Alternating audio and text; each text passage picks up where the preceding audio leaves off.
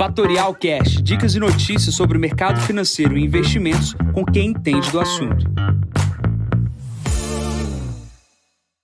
Bom dia, Jansen Costa, assessor de investimentos da Fatorial. Vamos para mais uma visão de mercado, hoje número 578. Hoje é dia 12 de setembro, 8 horas da manhã. Início da semana com foco na inflação americana leva otimismo para os mercados. Começando aqui pela China, poucas informações vindas aqui do país aqui no início da semana. A grande questão que a gente está vendo é uma possível alteração da Constituição para um terceiro mandato de Xi Jinping. Né? Isso é a principal notícia que vem do país aqui na parte da manhã. A gente tem é, o minério de ferro também é, fazendo nova, nova alta no dia de hoje, 3,74%, já operando com, com tranquilidade acima dos 100 dólares a tonelada. Na Europa, a gente está vendo uma movimentação uh, de Ucrânia e Rússia no desenrolar aí da guerra, né? pouco se fala, mas a Ucrânia vem ganhando algum espaço uh, de recuperação frente à Rússia. Obviamente, a gente não tem uh, nenhuma solução para a questão da, da, da, Europa, mas o, o impasse maior está por parte da energia e por parte dos embargos econômicos causados pela guerra junto à Rússia. A gente precisa acompanhar como que vai se desenrolar essa questão do gás por questões da Alemanha e do crescimento uh, do, uh, do país e, obviamente, do continente.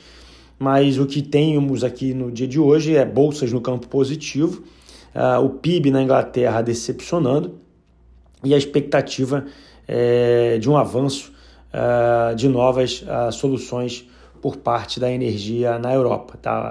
A, a energia ainda é um principal vetor negativo uh, na Europa por questões de inflação, mas o grande dado da semana não está na Europa e sim nos Estados Unidos.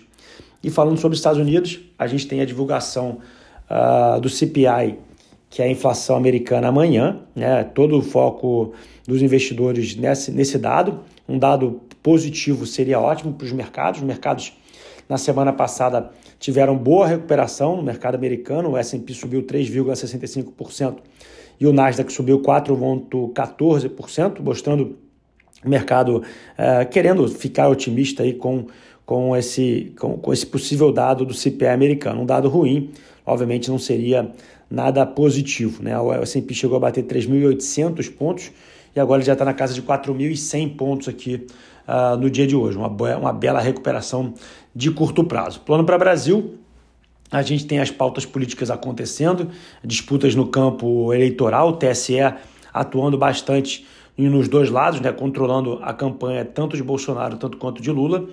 Pesquisas saindo, uh, dando uma menor diferença entre os candidatos. Lula e Bolsonaro parecem uh, se encaminhar para o segundo turno com tranquilidade. É, de Brasil, de grandes notícias, não temos, né? a gente não tem nenhum dado relevante para sair durante essa semana aqui no Brasil. Ficamos aí à mercê uh, de novas notícias durante a semana. O que a gente tem aqui, eu li um relatório do JP Morgan aqui na parte da manhã, é, de questão de alocação de capital, né, de portfólio.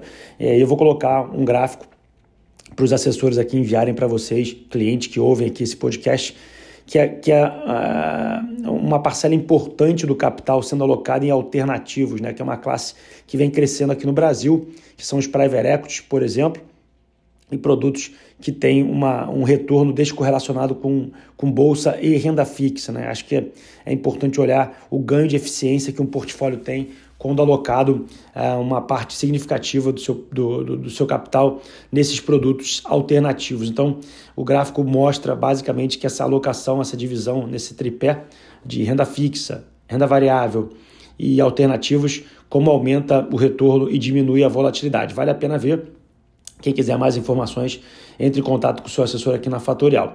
Bom, não temos aqui grandes novidades aqui no dia da manhã. A agenda de hoje é, também é fraca, só temos 8h25 da manhã o Boletim Focus, uh, que dará o tom uh, do IPCA para os próximos meses. É, nesse momento, o S&P 4.102 pontos, sobe 0,40, o VIX opera com 23,50.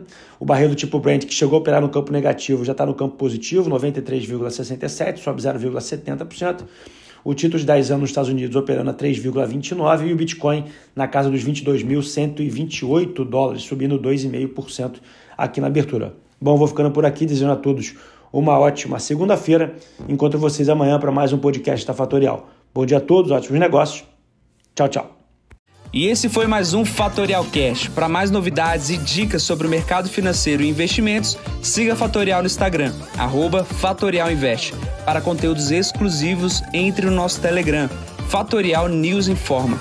Para saber mais sobre a Fatorial, visite o nosso site fatorialinvest.com.br.